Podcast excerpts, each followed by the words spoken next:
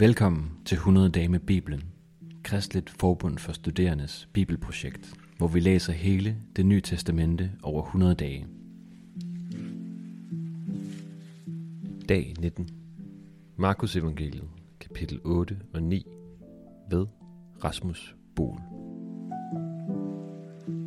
Markus Evangeliet, kapitel 8 og 9.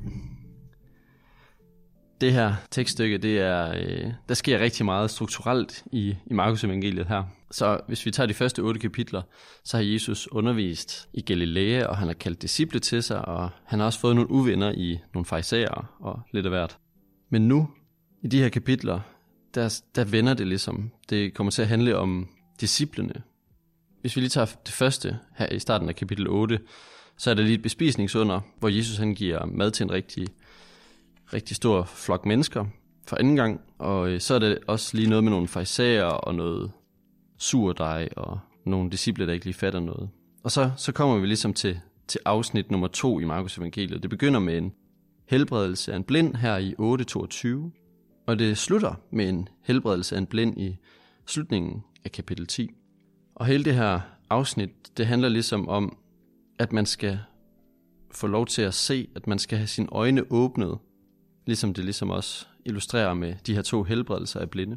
Og det man skal se, det kommer her lige efter den første helbredelse af en blind.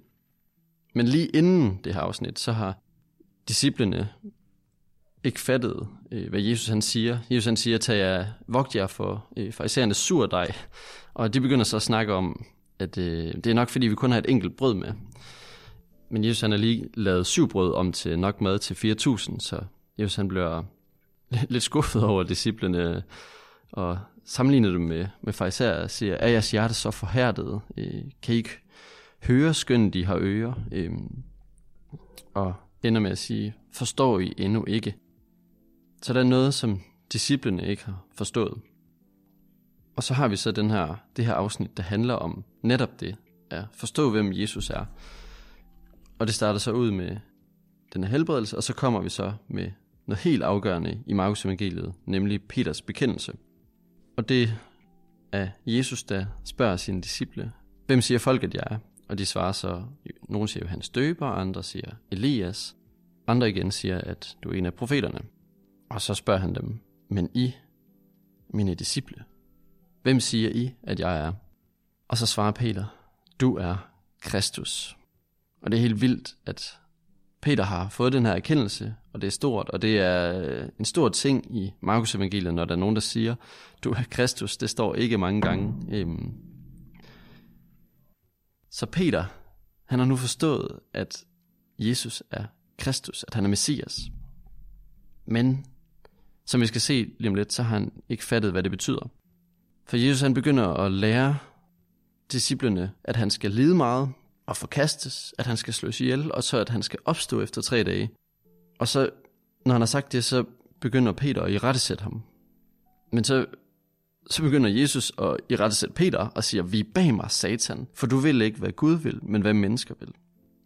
Så han har ikke forstået, hvad det er, Jesus han faktisk har tænkt sig at gøre. Han har ikke forstået, at det, han prøver på at tale Jesus fra, det faktisk er nærmest essensen af det, han skal til at gøre.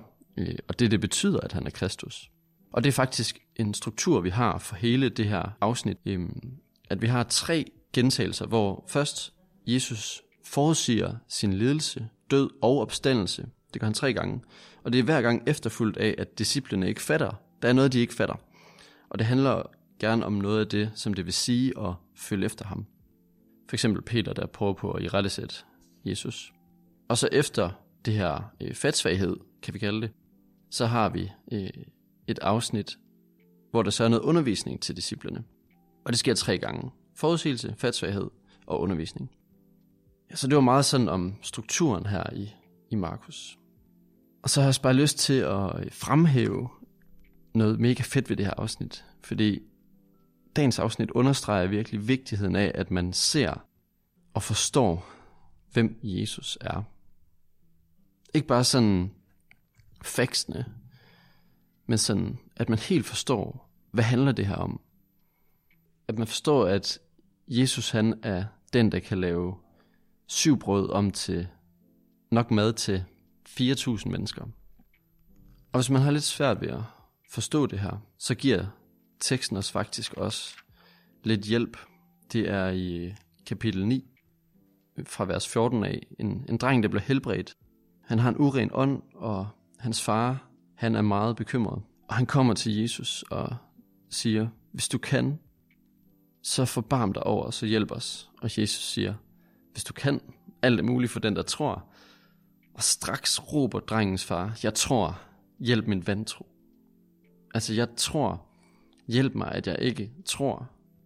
Så hvis du har problemer med at forstå, hvem Jesus er, så kan du gå til Jesus og netop spørge ham om hjælp til det. Det vil være dagens opfordring. Hvis du har lyst til at følge vores læseplan, eller har lyst til at støtte vores arbejde med at formidle Bibelen, så gå ind på kfs.dk-100-dage, eller følg linket i episodebeskrivelsen. Tak, fordi du lytter med.